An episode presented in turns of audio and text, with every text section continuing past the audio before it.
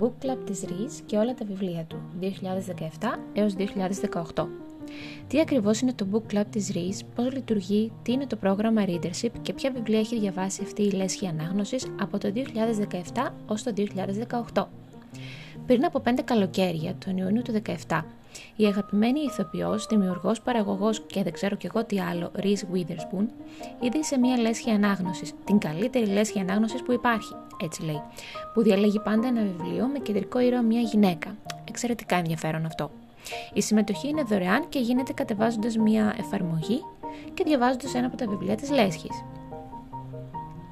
Παράλληλα, τρέχει και ένα πρόγραμμα υποστήριξης για ανερχόμενους συγγραφείς, ανεξάρτητα βιβλιοπολία και γενικότερα την ευρύτερη πρόσβαση στην ανάγνωση, το readership, το οποίο παίρνει το σύνολο των εσόδων και το διαθέτει για αυτούς τους σκοπούς.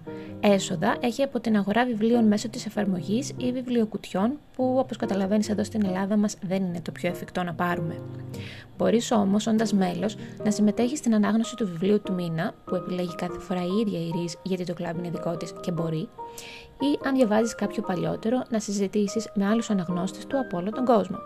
Έχει και κουιζάκια και ένα σώρο που δεν τα έχω ανακαλύψει ακόμα. Είναι γεγονός πως, δίχως να είμαι μέλος ακόμα της παρέας της, είχα δει βιβλία που είχε αναδείξει, όπως το Εκεί που τραγουδάνε οι καραβίδες, που πιθανόν να αναδεικνύονταν και χωρίς τη βοήθειά της, ωστόσο δεν συμβαίνει πάντα αυτό. Πολλές φορές ένα καλό βιβλίο μπορεί να μην ακουστεί όσο θα έπρεπε και τελικά να μην το γνωρίσουν οι άνθρωποι που προορίζεται να αγγίξει τις ψυχές τους. Όντας και μέσα στα πράγματα η Ρης έχει τη δυνατότητα να μεταφέρει κάποιο βιβλίο στη μικρή ή τη μεγάλη οθόνη, όπως έκανε με το μικρές φωτιές παντού. Εδώ σου έχω συγκεντρώσει με χρονική σειρά όλα τα βιβλία που έχει διαβάσει η Λέσχη της από το ξεκίνημα τον Ιούνιο του 17 ως τον Δεκέμβριο του 18. Κάτι τέτοιο μπορείς να βρεις φυσικά στην εφαρμογή της, στο site ή στο προφίλ του Book Club της στο Instagram, με τις ελληνικές εκδόσεις τους για όσα έχουν μεταφραστεί και κάποια σχόλια για αυτά, καθώς και αν θέλω ή όχι να τα διαβάσω κι εγώ. Στο δεύτερο μέρος που έχω τις επιλογές για τις χρονιές 2019 έως 2021 και στο τρίτο θα σου βάλω όλες τις επιλογές του 2022 όταν βγει η χρονιά πρώτα ο Θεός. Σε extra special μέρος θα σου βάλω όλα τα Young Adult βιβλία που άρχισαν από το 2020 και μετά να διαβάζουν. Συγχώρεστε τα αγγλικά μου, είναι η τρίτη γλώσσα για μένα και ενδεχομένως να διαβάζω λάθος. Τα βιβλία του 2017. Η Eleanor Oliphant είναι απολύτως καλά, της Gail Hanneman κυκλοφορεί από τους εκδόσει Κλειδάριθμο. Σίγουρα θέλω να το διαβάσω. Το έχουν αγαπήσει τόσο πολλοί βιβλιοφίλοι μου που μάλλον έπρεπε να το είχα διαβάσει ήδη κι εγώ. Είναι ένα βιβλίο αστείο. Η Έλενορ είναι μια συνηθισμένη μάλλον κοπέλα που είναι όντως απολύτως καλά. Το δίκτυο Alice της Kate Quinn. Επίσης από τους εκδόσει Κλειδάριθμο. Η ιστορία για τον Πρώτο Παγκόσμιο Πόλεμο, που δεν με πολύ ψήνει να σου πω την αλήθεια, επικεντρώνεται στην δράση κάποιων πραγματικών γυναικών που έδρασαν ως κατάσκοποι, πηγαίνει από το σήμερα στο χθες. Γενικά δεν είναι τόσο μακριά από κάτι που θα διάβαζα, αλλά έχω πολλά άλλα που με έχουν κερδίσει ήδη πολύ περισσότερο. Το παιχνίδι των ψεμάτων της Ruth Ware, επίσης από τους εκδόσεις κλειδάριθμος. Έχω διαβάσει τη γυναίκα στην καμπίνα 10 της συγκεκριμένης. Ε, δεν νομίζω πως θα διαβάσω ξανά κάτι δικό της, δεν εντυπωσιάστηκα τόσο. Το συγκεκριμένο αφορά τέσσερις παιδικές φίλες που έπαιζαν από μικρές το παιχνίδι των ψεμάτων, όμως μεταξύ τους έπρεπε να μην λένε ποτέ ψέματα και κάτι από το παρελθόν τους έρχεται να τους στοιχιώσει, δυστυχώς όχι κυριολεκτικά. Μικρές φωτιές παντού, τη Celeste NG, κυκλοφορεί από τους εκδόσεις Μετέχμιο. Αυτό το έχω βασικά, το είχα πάρει σε προσφορά σε e-book και έχω διαβάσει μερικές σελίδες. Σίγουρα θα το συνεχίσω, μπορεί και άμεσα, γιατί το έχω στο κινητό και βολεύει. Αφηγείται την ιστορία μιας οικογένειας, έχει γίνει και μίνι σειρά στο Prime και έχει 7,7 στα 10 στο IMDb, που είναι μια πολύ καλή βαθμολογία για σειρά.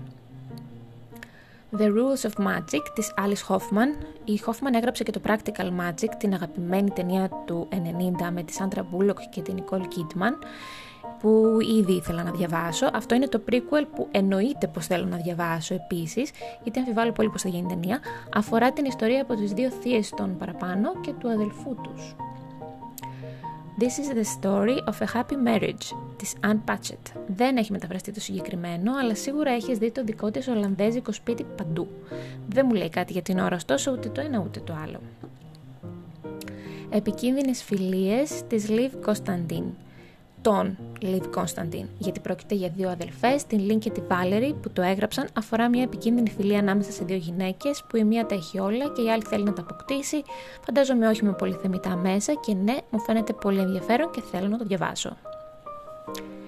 Τα βιβλία του 2018 δείξε γενναιότητα στα δύσκολα της Μπρενέ Μπράουν, βιβλίο αυτοβοήθειας από μία από τις πιο δημοφιλείς του είδους. Την έχω δει άπειρες φορές ανάμεσα στα βιβλία της αγαπημένης Γαλλίδας influencer Daphne. Έχει, λέει, τέσσερις τεχνικές που θα μας βοηθήσουν να είμαστε ο εαυτός μας. Σίγουρα κάποια στιγμή θέλω να διαβάσω κάτι δικό της. Το συγκεκριμένο που είναι μόνο 198 σελίδες φαίνεται καλή ιδέα.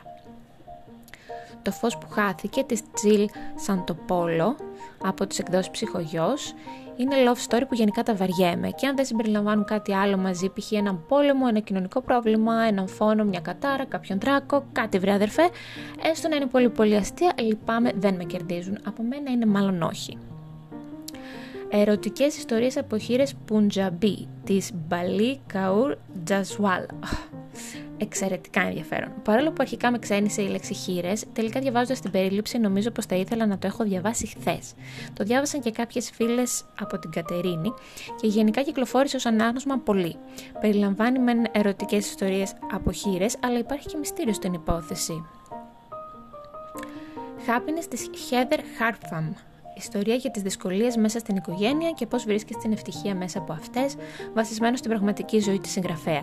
Περιλαμβάνει ωστόσο και άρρωστο παιδί, που από μένα είναι όχι οτιδήποτε σχετικό με άρρωστα παιδιά πλέον.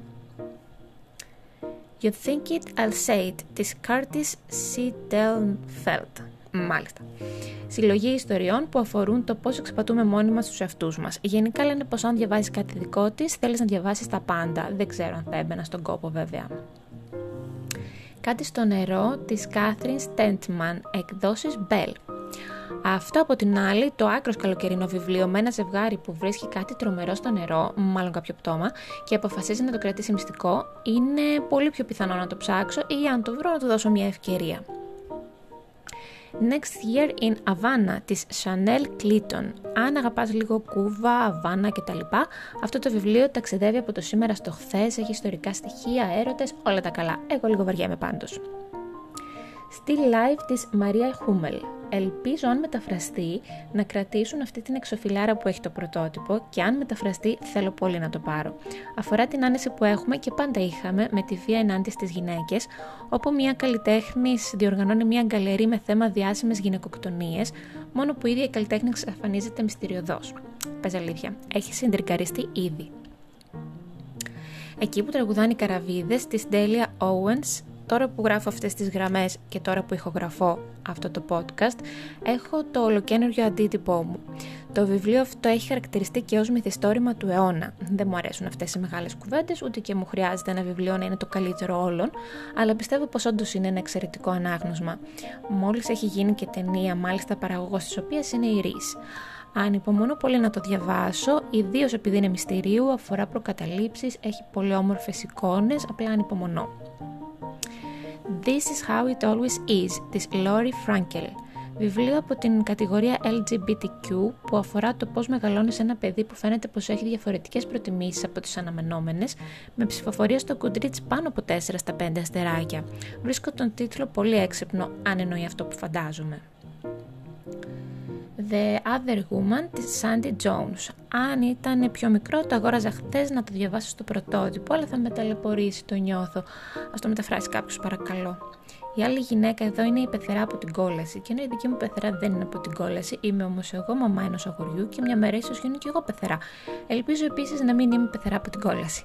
Θα ήθελα να δω πού μπορεί να φτάσει μια αντίστοιχη μαμά ενός αγοριού. Ελπίζω να είναι και λίγο αστείο. Λένε πως είναι Page Turner και άψογο ανάγνωσμα για την παραλία. Μία μέρα το Δεκέμβρη της Josie Silver ε, εκδόσεις κλειδάριθμος. Ενώ τα love story τα βαριέμαι, τα ευχάριστα love story μπορούν να μου πάρουν την καρδιά. Ελπίζω να μην είμαι σε αναγνωστικό τέλμα το Δεκέμβρη που θα μας έρθει και να έχω λεφτά, γιατί το βιβλίο αυτό με φωνάζει να το διαβάσω άμεσα, αλλά η ψυχαναγκαστική μου πλευρά μου το απαγορεύει αν δεν είναι Δεκέμβρης. Γνώριζες για το book club της RIS. Μήπως είσαι ήδη μέλος ή έχεις διαβάσει κάποια από τα παραπάνω βιβλία; Στείλε μου τα σχόλιά σου στη χώρα των βιβλίων ή σε κάποιο από τα social που θα βρεις στην περιγραφή του podcast. Πες μου ποιο βιβλίο από τη λίστα πεθαίνεις να διαβάσεις και κυρίως πες μου τι θέμα θα είχε το δικό σου ολόδικό σου book club. Σε ευχαριστώ που μ' άκουσες.